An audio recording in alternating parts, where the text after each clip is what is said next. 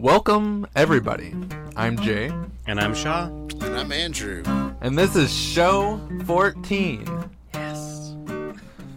Uh, in today's show, um, right now we're, we're actually outside on my back patio. Uh, today was graduation day for the eighth graders. There's a lot going on around the parish, so we thought we'd uh, just record out here and kind of get one with nature. So if you hear the soundtrack of sirens and birds, uh, that's just because we're outside.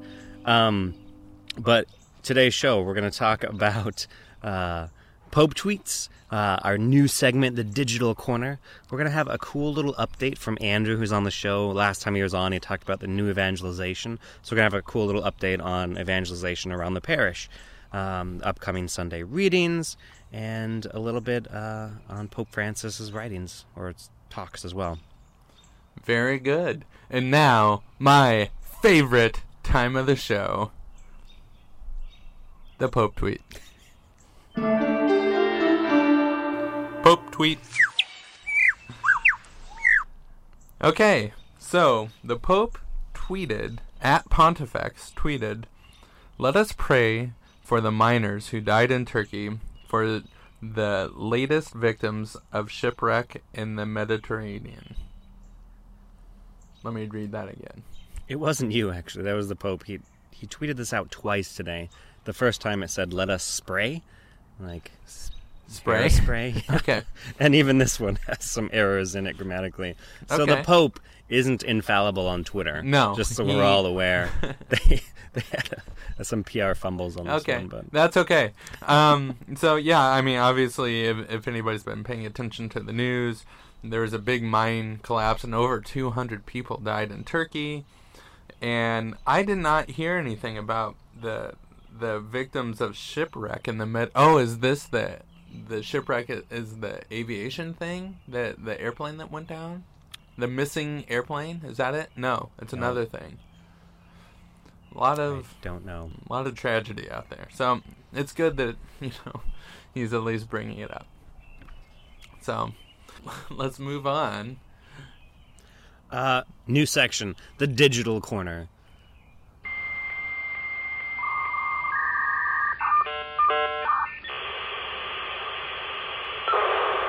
Uh, so last week we talked about some of our favorite Catholic apps.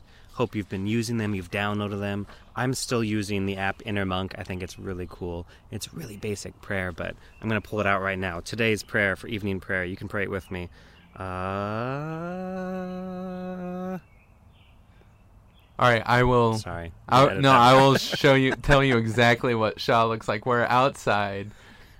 There's a in a really nice lamp that would be like found in a living room, shooting light on top of Shaw, and um, he's pulling out his Android phone, and Yeah, there's cool sound effects. yeah, he nailed it. He uh, he opened the app. Okay, so afternoon prayer today As is awesome graphs. You're like, oh dang it, I missed a day. Like, ah, it helps you really stay focused because it keeps along with your prayer life. But today's afternoon prayer from the Benedictines at St. Meinrad Archabbey. Lord, help me to stay in the game when today gets rough or boring. Make me faithful to doing your will. Amen. That's it. Short little prayers sent to your phone. It's really cool. Plus, there's Gregorian chant, which is cool. Everybody loves Gregorian chants. Now, real quick, I find it interesting that they decided to bring up bored and boring in your life because normally that doesn't really get focused on, but people make terrible mistakes when they're because of boredom. I feel so. I think it's it's a really cool idea and notion that they brought it up, and um, I don't know. I think I think it is important to think about how you act at all stages throughout your day. Yeah. So today's digital corner, uh, we're on Twitter as a parish, S T A N N P V. Uh, that's the at sign. Uh, so follow us. We'll tweet out random stuff. Like earlier this week, I tw- Pope Francis in one of his homilies talked about if aliens or Martians ever came to him, that he would not turn them away, that he would baptize them, because no matter how many tentacles someone has, they still have a soul. So I'm like, that's awesome. So it went out on our Twitter and our Facebook. So follow us on there. But there's other cool people on Twitter. If you're not on Twitter, sign up, and there's other cool things to follow. You don't necessarily have to send out information, but it's just kind of a good way to sort of aggregate news in a way. Uh, so some that I really like that are really cool. One called Catholic Problems. Uh, and we'll post all of this on the show notes so you don't have to write down anything. Catholic Problems is really funny. They just tweet out random funny Catholic irony stuff. Follow them. Pope Francis, we always talk about him. Follow him. If you don't, you should. Uh, Mark Hart works for Lifeteen.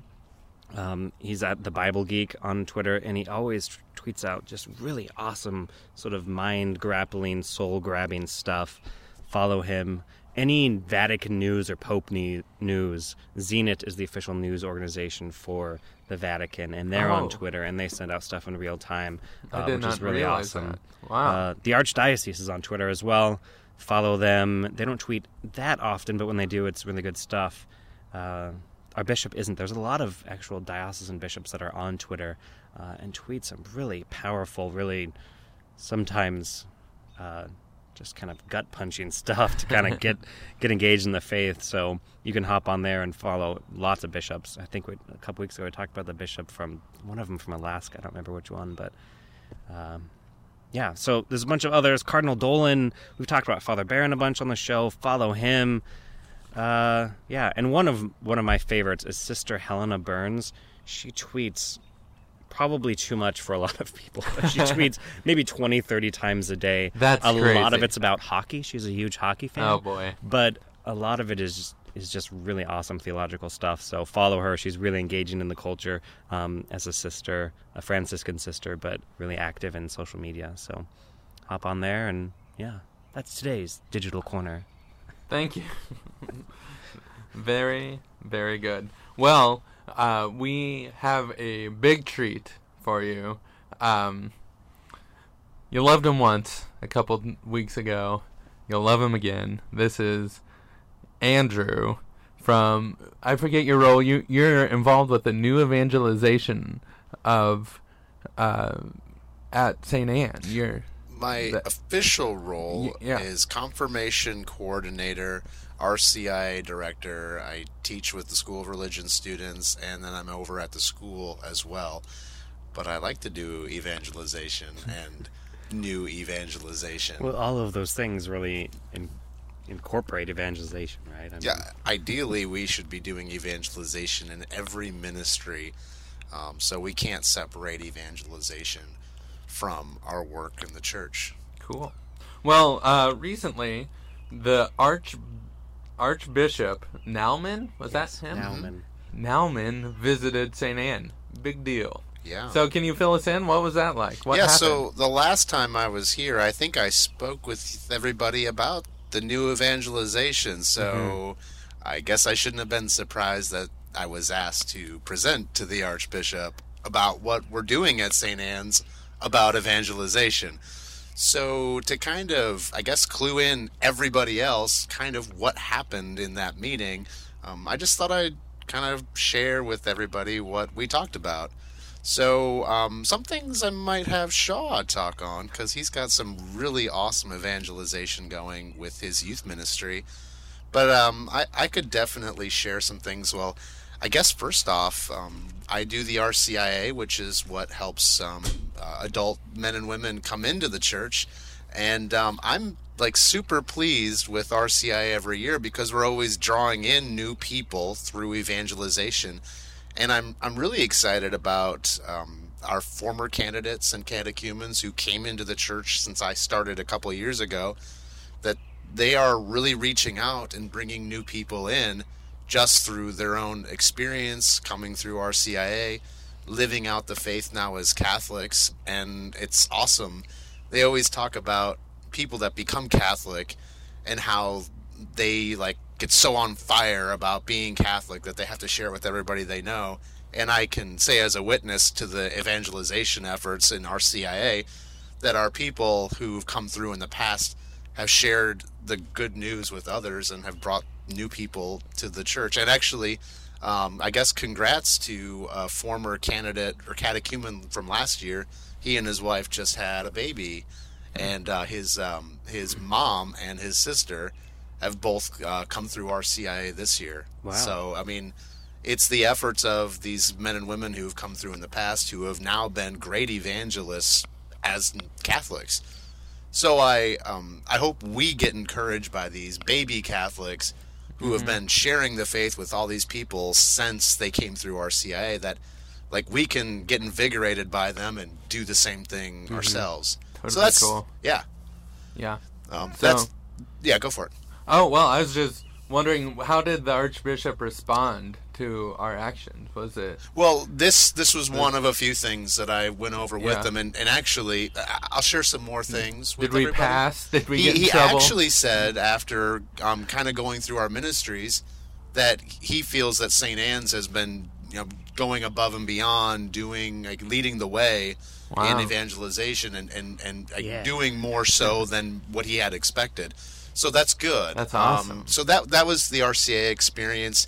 I talked to him about our confirmation with eighth graders and simple things that they've done going through confirmation to share the faith in you know simple ways like just saying a meal prayer when they're out to the restaurant you know making a sign of the cross. And people see that. And you know you didn't use any words or abstract arguments. You just lived a catholic life. And that's a great way to evangelize that uh, that we've seen with our confirmation students.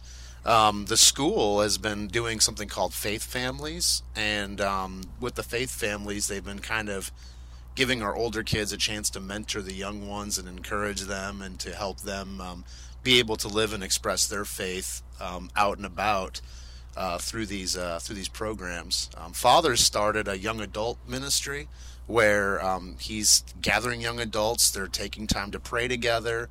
Um, they're taking even time to go serve the public and serve the community. Wow. And when you see that, I mean, that makes a difference in the community. And that's a simple way to evangelize. Um, Father has talked about his uh, greeter program that we have here at the at the church. That's really been effective at welcoming new people because I know a lot of people struggle getting into a parish and and feeling the welcome and then getting involved. And I think St. Anne's is doing a great job Yeah. at bringing new folks in. Uh, maybe people that they haven't been practicing the faith, and we're really reaching out to them to you know make them uh, make them active. Um, and of course, I, I think as I talked before here when I was with you guys, I do a little new evangelization in the school through some of my electives that I do with the students, whether we're building rockets or playing board games. We're always connecting faith to history or faith to science or faith to literature. So students, um, when they leave St. Anne's, they see that religion isn't just a class; it informs everything that we do and everything that we are as people, and uh, that's been a, a way to evangelize as well. And it's, I think, had some great effects with uh, with our youth. So yeah, That's so we've been uh, really working on evangelization. We've got a lot more we want to do. Yeah, Very cool. it's very awesome. Very good. And Shaw, Yeah, here. Bring and we up. and we talked about this a little bit last week, just on how um, sort of like what the outreach program is looking like and sort of functioning now at St. Anne. And I think I mentioned last week the theology of hanging out. That youth group is really this time. The outreach youth group is really this time that we can draw kids into a community and really build friendships and relationships with them, and then later use that um, that connection with them to meet with them um, in smaller groups or one on one. And you know, I told that story of the kid last week who uh, has just really come about these past couple of years and has kicked drugs and is is clean and is just sort of living his life for Christ because he he recognized the sacrifice for Christ. So. Um, you know, it's not, I guess, traditionally like the new evangelization. Like we're really sort of kicking it old school. We're doing the original evangelization uh, through the outreach program. Um, but it's been a lot of fun, and we're still moving forward with that ever more. So, yeah. That is true. Uh, let's move on a little bit. Uh, new evangelization, I think, is tied in a way pretty closely to apologetics. And Andrew just went had the amazing opportunity of going to this cool apologetics seminar. Also, is just a student of apologetics naturally, anyway. But this apologetics seminar, tell us about it, Andrew. Really cool. Yeah, I was at the Chancery with some awesome apologists, including my favorite living author was there giving, I think, four talks. And Let me guess. Is it R.L. Stine? Alas, no. no. Okay, sorry. His name is uh, uh, Peter Kreeft. He's a philosophy professor out at Boston College, and I actually got my first book that he wrote, and he's written something like 60 books. wow. But I got my first book, I think, on my 21st birthday, and I just all of a sudden realized I had to go get a philosophy degree. Um, So yeah, I have a philosophy degree because I read this book by Peter Kreeft, and I got to see him, and it was it was awesome because he's a philosophy teacher, so he's teaching you how to think, you know, how to do serious, hard thinking. And then how do you apply that to a rational justification for our faith as Catholics? Sure. So let's And back was up a second. Uh, apologetics, one sentence, two Yeah. sentences. What is apologetics for Well, those I that think are still technically new to that? technically apologetics would be defending the faith right so So when um, somebody comes up and says, "Oh, you're Catholic," Mm-hmm. I hear this and this and this. yeah And I, it's I could summarize apologetics with a quote from st peter in scripture Oh, he okay. says always be ready to give an explanation to anyone who asks you for a reason for your hope. But this is a big but do it with gentleness and reverence. So there's two things. You have to give a mm-hmm. really good defense. Has to be rational. You can't say i'm catholic because it makes me feel good. I mean that's good um, but if someone has a specific question about our faith we got to give them a, some answer that is specific to their question. Um, and so st peter tells us we have to be able to give a reason for our faith for what we hope for.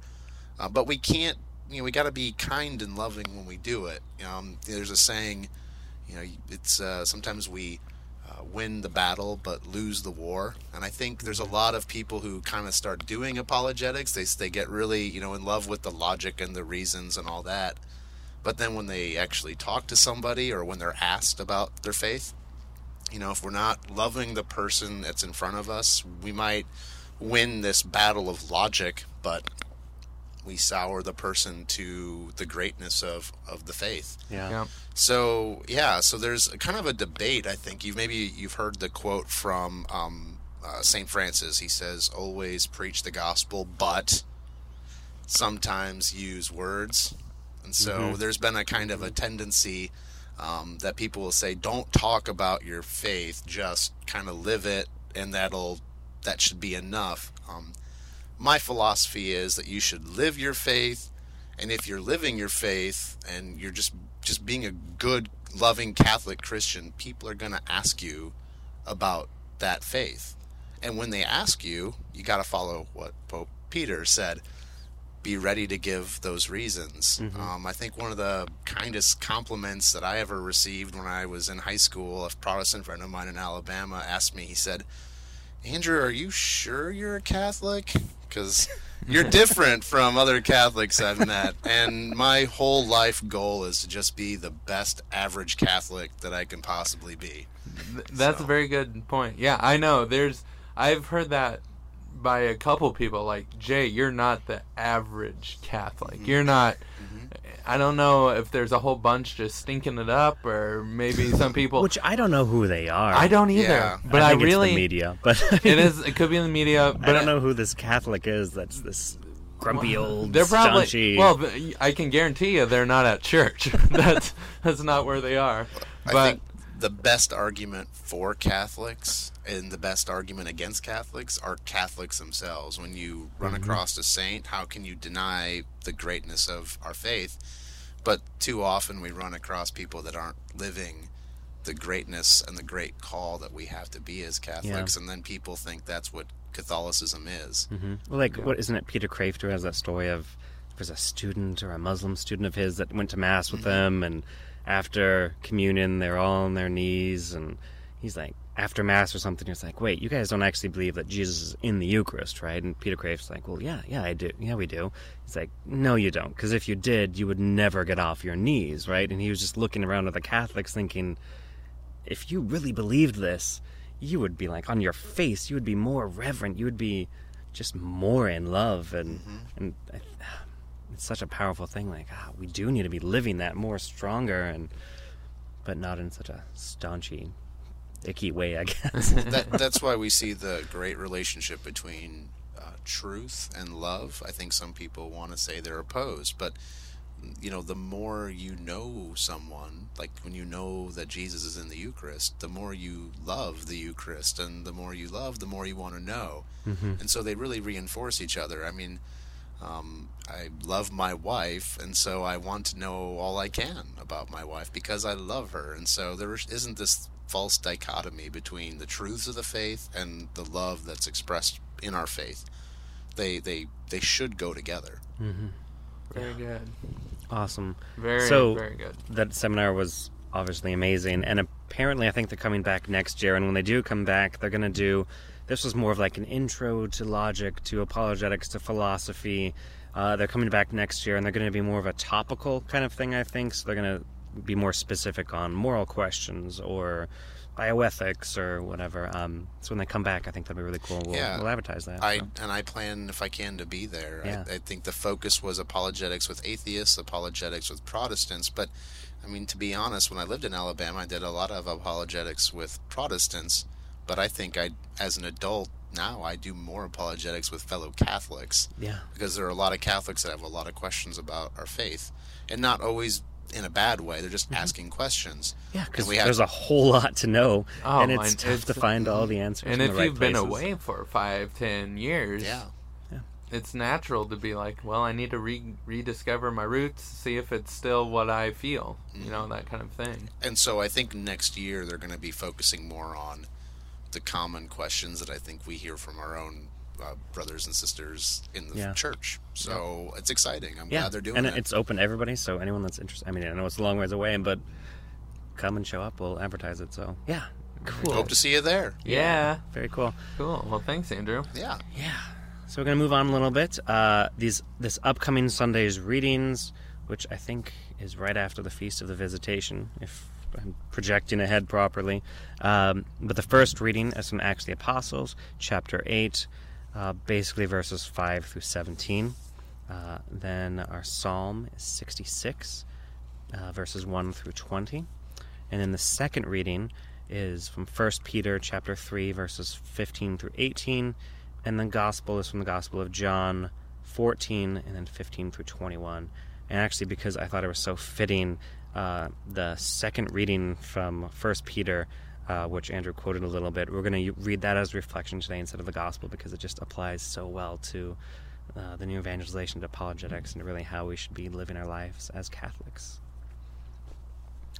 Beloved sanctify christ as lord in your hearts Always be ready to give an explanation to anyone who asks you for a reason for your hope, but do it with gentleness and reverence, keeping your conscience clear, so that, when you are maligned, those who defame your good conduct in Christ may themselves be put to shame. For it is better to suffer for doing good, if that be the will of God, than for doing evil. For Christ, who also suffered for sins once, the righteous for the sake of the unrighteous, that he might lead you to God. Put to death in the flesh, he was brought to life in the Spirit. Very good. Thank you. That, Yeah. was, that was very good. Uh, moving on to our segments, we've been bringing this back. I think it's really cool. Pope Francis's Wednesday general audience. He, if you're in the Vatican on a Wednesday, stop by, listen to the Pope. And as we're leading up Shoot, to Pentecost, I was just there. as we're leading up to Pentecost, um, it's he's been given these little teachings on the different gifts of the Holy Spirit. So for us today, the thirteenth of May, I think that's the date today. yeah, yeah, Anyway, it is. Yeah. 14th. I don't know. I think it's a Wednesday was the in feast May. Of Our Lady of Fatima. Yeah. So this is what he said Yes. today for us. Um, his little teaching on some of the gifts of the Holy Spirit. So Andrew's going to read that for us. Yes, the Pope Francis says, Dear brothers and sisters, in our continuing catechesis on the seven gifts of the Holy Spirit, we now turn to the gift of fortitude. We have seen that the first three gifts of the Spirit, wisdom, understanding, and counsel, enable us to contemplate God's loving plan and to know His will. Through the gift of fortitude, we receive the strength to do God's will in spite of our own natural see or natural weakness and limitations. In the parable of the sower and the seed, Jesus teaches us that the seed of God's word sown in our hearts can encounter not only interior resistance, but also be choked by life's sufferings and trials.